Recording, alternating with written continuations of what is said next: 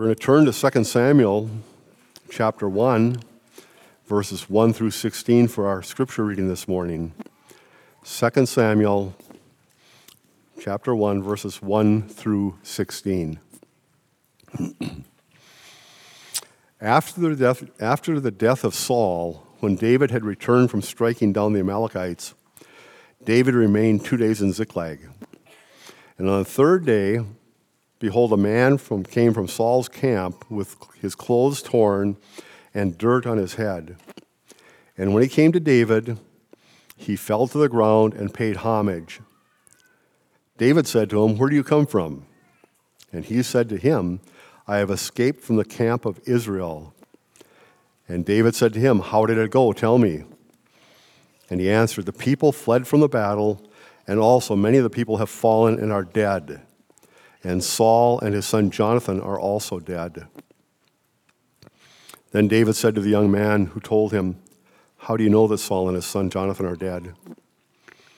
The young man who told him said, By chance I happened to be on Mount Gilboa, and there was Saul leaning on his spear, and behold, the chariots and the horsemen were close upon him. And when he looked upon me, he, he looked behind him, he saw me and called to me, and I answered, Here I am. He said to me, Who are you? I answered him, I am an Amalekite. He said to me, Stand beside me and kill me, for anguish has seized me, and yet my life still lingers. So I stood beside him and I killed him, because I am sure, I was sure that he could not live after he had fallen. And I took the crown that was on his head and the armlet that was on his arm, and I have brought them here to my Lord. Then David took hold of his clothes and tore them and so, so did all the men who were with him. And they mourned and wept and fasted until evening for Saul and for Jonathan his son, and for the people of the Lord, and for the house of Israel, because they had fallen by the sword. And David said to the young man who told him, Where do you come from? He answered, I am the son of a sojourner, an Amalekite. David said, said to him, How is it you were not afraid to put out your hand to destroy the Lord's anointed. Then David called one of the young men and said, Go, execute him. And he struck him down so that he died. And David said to him, Your blood be on your head, for your own mouth has testified against you, saying, I have killed the Lord's anointed. May God add his blessing to the reading of his word. This time, children ages three through kindergarten are dismissed to Little Landing.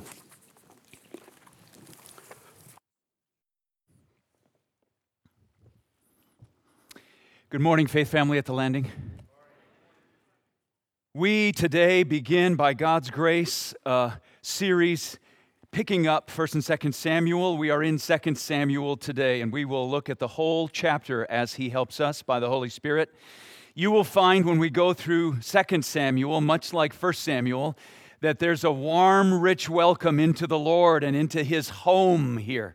You'll, you'll find in 2 Samuel a rock solid foundation of the Word of God. You'll see the Word of God as it's carried out and believed and loved and trusted and comes to pass. You'll see also the holiness of God like walls that give definition to this home that we enter into as a faith family.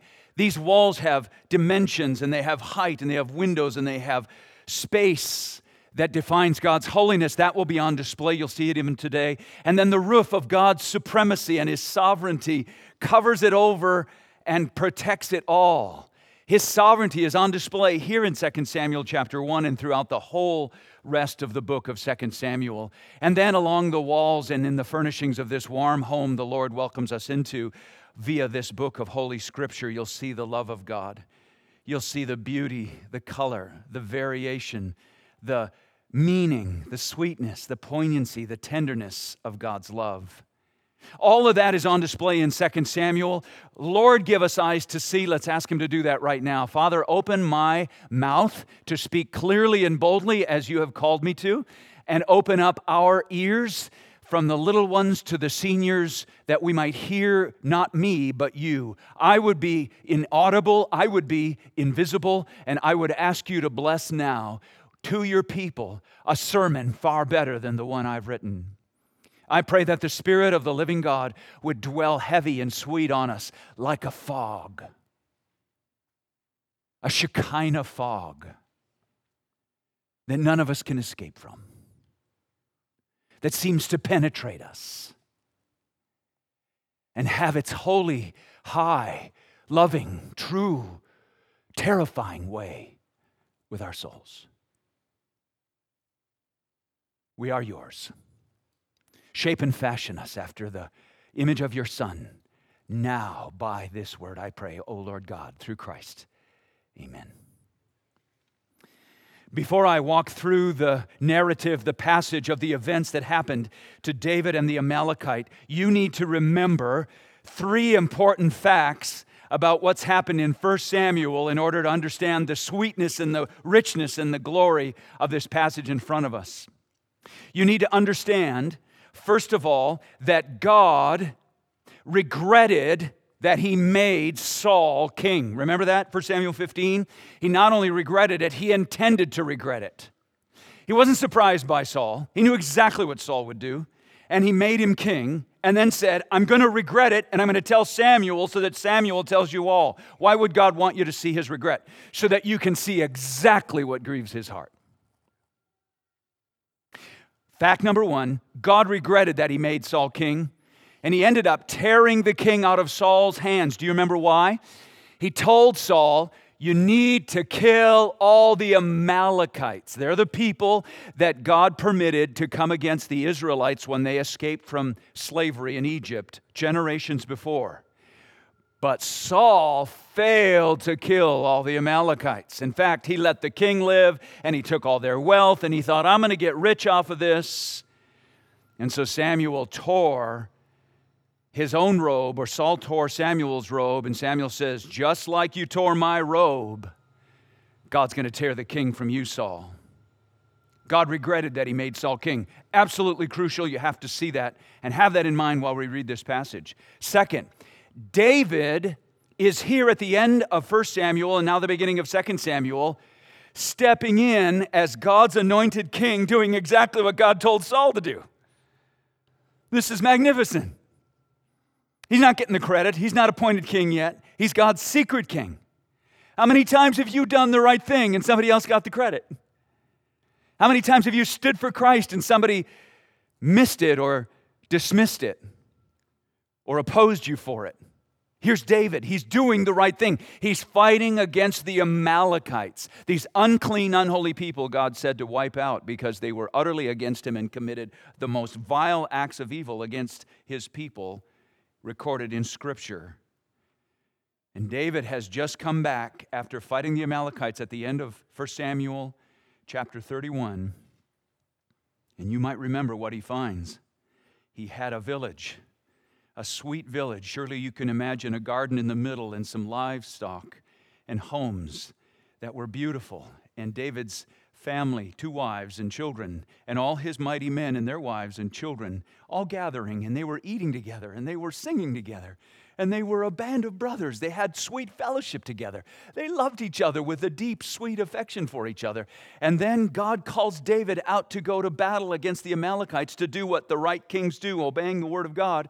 And while David's fighting the Amalekites, a band comes and raids and burns and pillages Ziklag, where he was living kidnaps his wife and children for only the Lord knows what. And David comes back right at the beginning of 2 Samuel 1 to find the smoking rubble of the work of the Amalekites that a sovereign God has permitted. That's the second fact. Fact number three David and Jonathan, you remember, were fast friends, brothers in the covenant love of the Lord. You might remember that because God makes loving covenants with his people, they make loving covenants with each other. You see it obviously and beautifully in Christian marriages. You see even an echo of it in non Christian marriages. You see it also, maybe most sweetly, in the brotherhood between David and Jonathan, or, or maybe the covenant brotherhood that, that you and another woman in Christ that you, sister, have, or you, brother, have another brother in Christ with whom you have a sweet covenantal relationship that can only be described as God's heaven come to earth. It can only be described as the love of God being shared between you. May it be so for you who are married, but may it also be so for you who are uh, single, but you have a, a brother in Christ as a man or a sister in Christ as a woman. If you're a young person, ache and yearn and desire to find believers in your life, seek them out.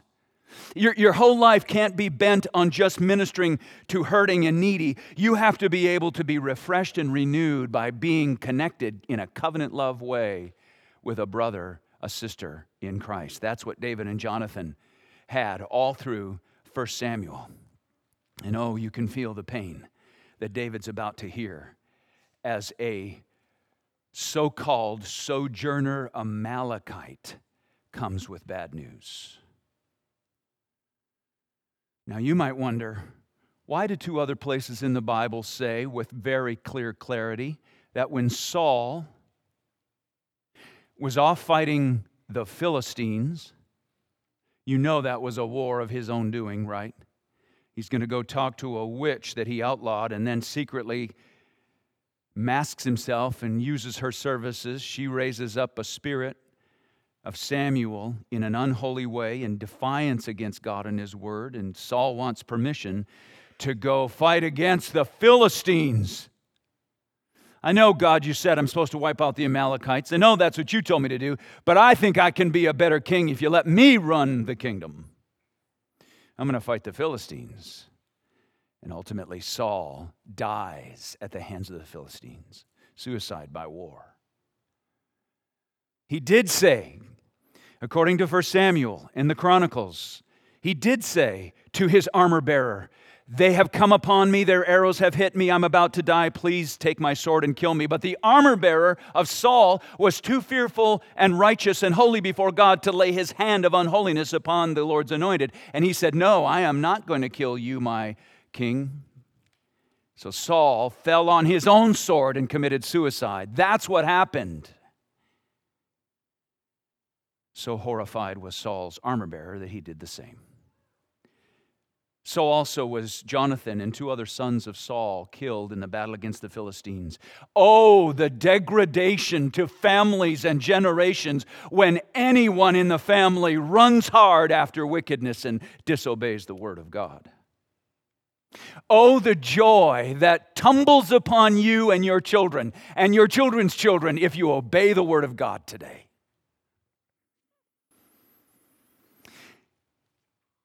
Look with me to the passage. Know this, it's my interpretation, and I'll argue for it. Come talk to me if you don't think I'm right. It's my conviction that this Amalekite coming with news and a very odd story to David is a liar. Verse 1 After the death of Saul, when David had returned from striking down the Amalekites, good for you, David, you're doing the right thing. David remained two days in Ziklag. Smoke going up, wives and children taken, no food, no livestock. Can you imagine David just kicking piles of ashes, just grieved to the core of his being? Two days in Ziklag, and on the third day, behold, a man from Saul's camp with his clothes torn and dirt on his head. Oh my goodness, he must have torn his own clothes. He's got dirt he picked up and put on his own head. He's a sham. When he came to David, he fell to the ground and paid homage. Oh, King David, I'm an Amalekite, but I'm going to bow before David. Oh, yes, sure you are. Verses 3 and 4, David hears the worst possible news. Where do you come from? David asked, and he said, I have escaped from the camp of Israel. I thought he came from Saul's camp. I came from the camp of Israel, and David said to him, How did it go? Tell me. David wants to know how the war between Saul and Jonathan and the Israel army went against the Philistines, two wars fighting at the same time. He answered, The people fled from the battle, true, and many people have fallen, yes, and are dead. Saul and his son Jonathan are also dead. David receives the worst possible news. This throws Israel into the, the catastrophe of not even knowing are they even a nation because now their king is dead and not only is their king dead but the one in line to follow him is also dead and we find from the from the previous first Samuel that two other sons from Saul were dead as well. But then David questions further. Verses 5 through 10. Then David said to the young man who told him, How do you know that Saul and his son Jonathan are dead? And the young man who told him said, By chance, it's only the Amalekites who think there's such a thing as chance. Believers know God rules the world. By chance, I happen to be on Mount Gilboa. Now, let's just stop there and say, okay, David's off fighting the Amalekites in another direction. Saul's fighting the Philistines. What in the world is an Amalekite doing in Mount Gilboa? No reason for him to be there. He's in the wrong war. He should just say, Excuse me, whoops, I don't see any of you on my side here. I'm in the wrong war. I should be over here fighting David. He's on Mount Gilboa for no good reason. And there was Saul leaning on his spear. True. Behold, the chariots and horsemen were also upon him. And when he looked around him, behind him, he saw me and called to me. No, no, no. It was actually to his armor bearer, buddy. And I answered, Here I am. I'm an Amalekite, and I'm just at your service, Saul. Do you see the bunk? And he said to me, Who are you? I answered, I'm an Amalekite. And he said to me, Stand beside me and kill me, for anguish has seized me, and yet my life still lingers. So I stood beside him and killed him, because I was sure that he could not live after he had fallen, physician that I am. And I took the crown that was on his head and the armlet that was on his arm, and I have brought them here to my Lord. Surely this curries your favor, doesn't it, King David, to be? We know Saul killed himself by two biblical witnesses. This man is lying. This Amalekite had no business fighting in Saul's war um, with the Philistines. He, in fact, if he's an Amalekite at all, was either a spy or a deserter or a coward. He's running away, and now he recognizes that God's hand is on King David, and he's coming looking for protection and safety, knowing that David is actually fiercely, under God's right command, wiping out the Amalekites. And now David and his men are going to gather shortly and go retrieve his wives and rebuild in another community called Hebron. These are a, this is a dark hearted man, dirt on his head, torn clothes, bowing before him, saying, I killed Saul. I took the spear. He asked me to do it. There's no way he was going to live. I killed him.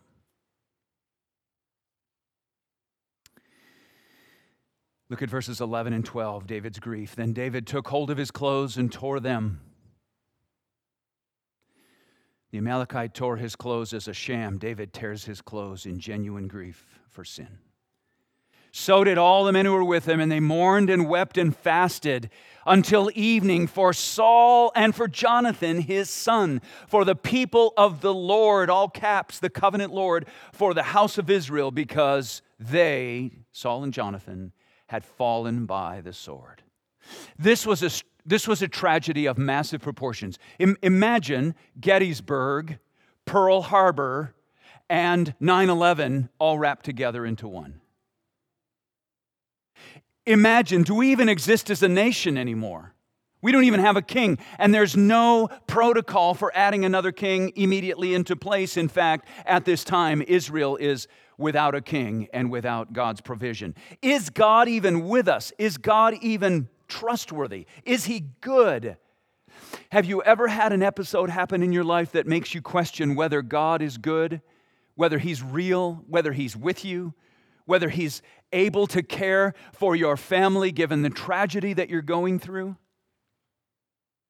I was reading recently how the United States Department of Health put out a study that says at epidemic proportions like never before in the history of the United States is loneliness and isolation.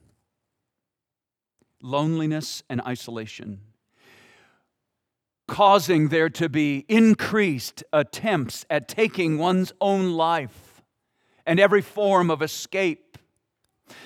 The Christian gospel comes into the United States of America in 2023 and says, We hold out to you the gift of eternal life. And so many respond by saying, Why would I want to live this life forever?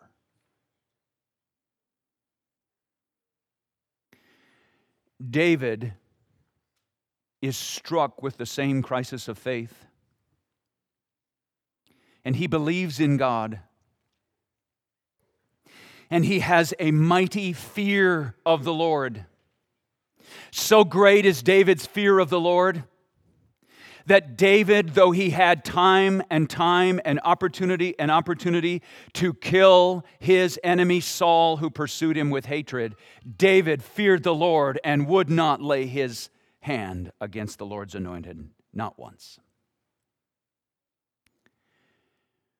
Even when God humbles and makes vulnerable Saul during those pursuits in 1 Samuel, even when David knew that Saul was placed into his power and hand, David withheld, for he feared the Lord and would not raise his hand against the Lord's anointed. David is filled with the fear of the Lord. You know what the fear of the Lord is? The fear of the Lord is this overwhelming sense that our God is so great, our God is so high, our God is so merciful and gracious that He might even forgive and care for one, a sinner like me, and He might even use me for the good and honor of His name. And therefore, He, he needs nothing, He is owed everything, He lacks nothing. He is worthy of all praise, and therefore He is the God of all gods, almighty and highest of all, and He is to be feared. David feared the Lord which repeatedly in our memory of him reminds us that he would never raise his hand against the Lord's anointed. And that gave him the judgment and the wisdom to judge this man severely yet justly. Look at verses 13 through 16. David said to the young man who told him, Where do you come from? And, and he answered, I'm the sojourn, son of a sojourner and Amalekite. David said to him, How is it that you, we're not afraid to put your hand to destroy the Lord's anointed. Didn't you have the fear of the Lord? David's asking him. Out of this man's own mouth, I don't think he did it, but out of this man's own mouth, he's boasting that he killed God's anointed. David called one of the young men and said, Go, execute him.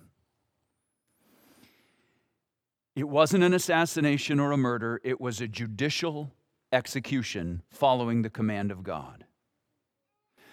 All sinners before the holy God will hear the command to be eternally executed if we have not bowed before the Lord and received salvation through his son's name, Jesus.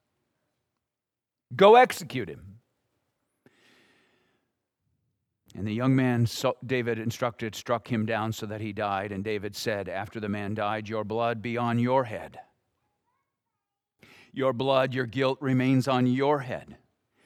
For your own mouth has testified against you, saying, I have killed the Lord's anointed. David didn't kill him because this man killed Saul, the Amalekite. He killed him because he was, in fact, an Amalekite who boasted and claimed and testified that he had killed the Lord's anointed. David is just. He so feared the Lord that his judgments are just. We know from Isaiah in chapter 11, verses 1 through 3, that the suffering servant will rise and his delight will be in the fear of the Lord, and he will so fear the Lord that his judgments will be just. It's exactly what David is doing here. He's acting not only in righteousness, fearing the Lord, and having sound and severe judgment over those who reject and oppose and sin against the Lord, he is also foreshadowing Jesus Christ, whom Isaiah prophesies of. The, the Lord Jesus Christ, the greater David, the son of David, who himself delights to fear the Lord, and all his judgments are just and true. Praise his name. I draw out three simple truths to apply to our hearts before we come to the table. Number one, God is always just and all his promises are right. God is always just and all his promises are right. God is, God's justice is on display here. Saul was told, You should wipe out all the Amalekites, for that's the command of God against their sin. And yet he didn't. And here's David finishing the job. Here's David, stunningly obedient, and with all justice and with all propriety and honor, pronouncing an execution of judgment against this Amalekite who stands before him, lying and boasting of his absolute rejection of the fear of the Lord. All God's promises are right and true. All God's promises come to pass. All of God's promises for you and for me and for the people of God around the world, from every tribe, tongue, and nation, including Israel itself, all God's promises will come to pass. It's the timing that He's left mysterious to us. He regretted that he made Saul king, but he does not regret the way a man regrets. The glory of Israel does not regret nor change his mind, 1 Samuel 15 29. Even when God intends to have regret, he has regret in order that his hatred and disdain of sin might be seen and put on display. He doesn't gain information. Saul was not plan A and David is plan B. No, no, David is plan A. And Christ is plan A. Truth number two look at David. Look at David. Here's how a rightful and a true king leads. This is how dads lead. This is how pastors and elders and deacons and deaconesses lead. This is how ministry leaders lead. This is how you lead in military and, and in business and in media and in education. This is how you lead in the medical industry and how you lead in all ministries of every sort and kind. This is how you lead online. This is how you lead in your friendships. You, you cherish God so highly that, that out of your mouth comes truth that's born of the fear of the Lord and not the fear of men, so that you can be trusted in that in all that you say and all that you do. And wherever sin has been exposed, you own up to it and say, That is for my God to forgive me and you to forgive me if I've wronged you. What a man of integrity David is here. How he fears the Lord. How he replaces with excellence what Saul failed at with error. All God's royalty, all believers in this room and in the hearing of my voice, kings and queens who've been adopted into his royal family, who fear God and delight to fear his name, we will obey and live out his word as God helps us in the fashion after David. It is a severe act of legal execution, but it was God's righteousness through David. We should grieve as David grieved. We should weep and be sorrowful as David wept. In fact, the second half of 2 Samuel chapter 1 is a poem. The poet, the prophet, the song leader, the psalmist of Israel writes beautifully a lament. He writes a song that rises up in praise. I'm going to read it in just a moment, and you'll follow along as I read, and we'll close our time here. David knows full well that it's not about Saul, it's not about him, it's not even about the Amalekites or the Philistines. It's ultimately about God and all God's purposes in all the world. Surely David taught to his son Solomon many years after this, such that when Solomon was made king a generation later and was the writer of the book of Proverbs, Solomon, son of David, would write in Proverbs 24 17, Do not rejoice when your enemy falls, and let not your heart be glad when he stumbles. Why? Lest the Lord see it and be displeased and turn away his anger from him. You see the logic Solomon writes Proverbs 24, 17, and 18 with? He's saying this You don't know yourself. If, if you've got an enemy, don't make the assumption that you're not the bad guy. you don't know yourself and the whole story as well as God does. Don't ever rejoice when your enemy falters. And oh, the temptation. You all have enemies. If you don't, just wait a minute and when they falter, the temptation is for you and I to say, Ha! Little bit of justice. Some of us even sadly spend our lives praying for such things. But Proverbs 24 17 says, Don't you dare rejoice when your enemy falls. Why? You don't know yourself as God knows you. And he might say, Oh ho, he got hardship and difficulty. You called him your enemy, but I'm going to make life easier for him because you rejoiced over his fall. Wait a minute, God. I'm slowing way down in my heart's affections here. Be merciful to my enemies as you're merciful to me. That's our prayer. It's out of that heart of wanting mercy from God, even for Saul, that David writes this poem. We'll go through it so swiftly. It's just a brief song. Look at how he begins in verse 19 Your glory, O Israel. Your glory, O Israel. That's the name God takes for himself, but David's addressing King Saul this way because God's glory was seen in the raising up of even sinners like Saul, Jonathan, and David. Your glory, O Israel, is slain on your high places. How the mighty have fallen. Tell it not in Gath, that's the Philistines. Publish it not in the streets of Ashkelon, that's another city in Philistia, lest the daughters of the Philistines rejoice. We don't want our enemies rejoicing over Saul and Jonathan's death, lest the daughters of the uncircumcised exult. You mountains of Gilboa, where it happened, let there be no dew or rain upon you, nor field of offerings. For there the shield of the mighty was defiled, the shield of Saul not anointed with oil. For the blood of the slain from the fat of the mighty, the bow of Jonathan turned not back. Jonathan was a mighty warrior when he was fighting, so was Saul. And the sword of Saul returned not empty. They fought for Israel. David recognizes that, seeks to honor them for it. Saul and Jonathan, beloved and lovely. Can you talk that way about your enemies? Beloved and lovely? In life and in death, they were not divided. They were swifter than eagles, they were stronger than lions. David didn't come between Saul and Jonathan, his father in law and his brother in law. He didn't divide Jonathan from Saul, as even some interpreters claim from early chapters in 1 Samuel. That didn't happen. David said they were united even in death. Verse 24 You daughters of Israel, weep over Saul, who clothed you luxuriously in scarlet who put ornaments of gold on your apparel. How the mighty have fallen in the midst of the battle. He recognizes that God is almighty, and any might that Saul and Jonathan had, they got from God. Jonathan lies slain on your high places. I am distressed. This word for distressed is torn and twisted inside. This is the deepest, this is the apex, the highest point of the chapter and of the poem. I am torn and twisted inside. My brother my brother Jonathan. You see, where we talk about each other as brothers and sisters here, we love each other the way Jonathan and David loved each other because God loved us. That's what's going on here. Very, very, very pleasant have you been to me. Your love to me was extraordinary, surpassing the love of women. What does David mean by that?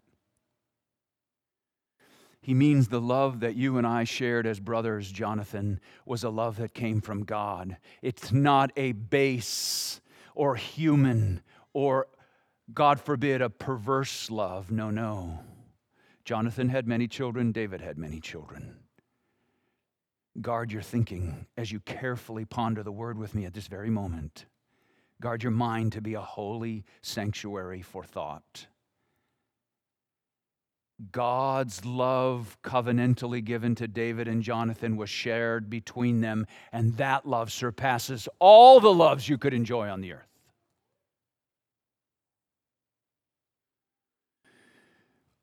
O God, you are my God, sings David. Earnestly I seek you, my soul thirsts for you, my flesh faints for you as in a dry and weary land where there is no water. So I have looked upon you in the sanctuary, beholding your power and glory, because your steadfast love is better than life. Psalm 63.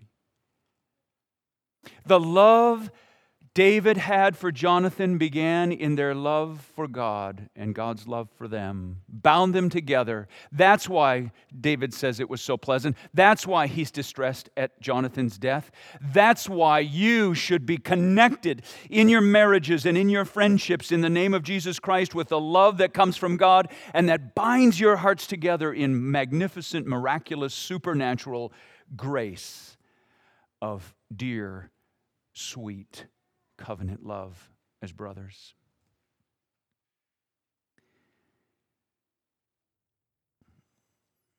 The book of Romans in chapter 5 says, One will scarcely die for a righteous person.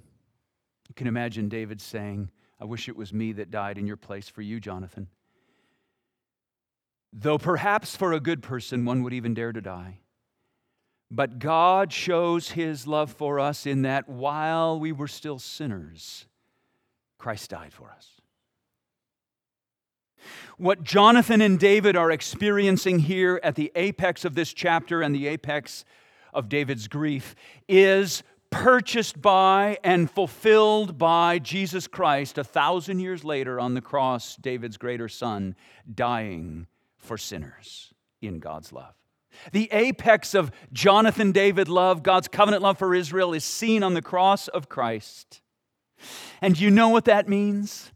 It means, brothers and sisters, that you and I will never experience this sweet love from God and share it with each other until we come before God recognizing that we are ourselves Saul, even the Amalekite.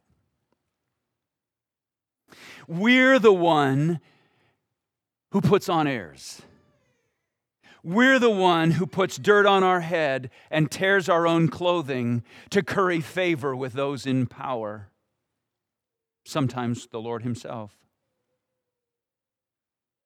The cross of Christ and the love of God shown there, and the love of God shed abroad in our hearts, one for the other, has no wonder or appeal to us unless we see ourselves all the way down to the point of worthy of execution by a holy God. Until we see ourselves as the Amalekites standing, as it were, torn and filthy before the holy God, for whom it is just for him to declare an execution, we will not find ourselves filled with the joy and the wonder of being forgiven our sins and cleansed from all unrighteousness.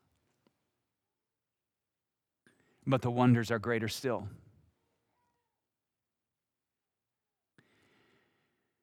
Saul was a feeble, unholy, broken example of an anointed king, one whose death occasioned a song of lament and praise from David. David, a better man still, yes, indeed, but yet a flawed, broken sinner, but anointed king and our ache is that, that Saul, even through David, even through David's sons, points forward to a final king, a king of kings and a lord of lords, anointed by God to be the full and final king beyond which there will be no kings, a king who sits forever on the throne of David, one no king shall ever surpass. One righteous and perfect and holy, never broken, never sinning, but welcomes brokenness on our behalf. An entire family lineage of broken royalty. We are. Paul addresses the Corinthians this way. He addresses the Corinthians as beloved of the anointed Christ. And wonder of wonders in Second Corinthians chapter 1 the apostle Paul says but this Christ has poured out his Holy Spirit on you so that not only is Christ the anointed King of Kings, but you are united and anointed in him. For all the promises of God find their yes in him, Christ. That is why it is through him that we utter our amen to God for his glory. And it is God who establishes us with you in Christ and has anointed us, he means all believers there, and who has also put his seal on us, all believers, and given us his spirit in our hearts as a guarantee, all believers. You sit before the Lord's table and in the presence of the Lord and his spirit right now, and everyone in this room is experiencing it. He's promised to be here in the preaching of His word when we gather in His name, and He's here, and He's addressing you more loudly and clearly than I am. And he's saying, I have both loved you as a dirt headed, torn clothed Amalekite, and I have anointed you and united you with my Son, Jesus Christ, and you are flawless in him. My love for you abounds, says God, by his Spirit to you, as it abounds for my Son, Jesus Christ, who himself never once sinned. You come to the table in humility and you take of the bread and the cup because you know you're an Amalekite and you don't deserve it. And you come saying, He's washed me clean. I'm justified. I'm sanctified. I'm glorified in His presence. And He loves me with all the love with which He has for His Son. Praise His name. Father, gather us around the table now, every believer in this room, to come boldly because of our confession of Christ into your presence, boldly, wonderfully, knowing that we have come out of degradation and deception and willingness to raise a hand against your anointed ones, defying you and having no fear of the Lord. And yet at the same time, your salvation transforms us. Your salvation gives us new identity.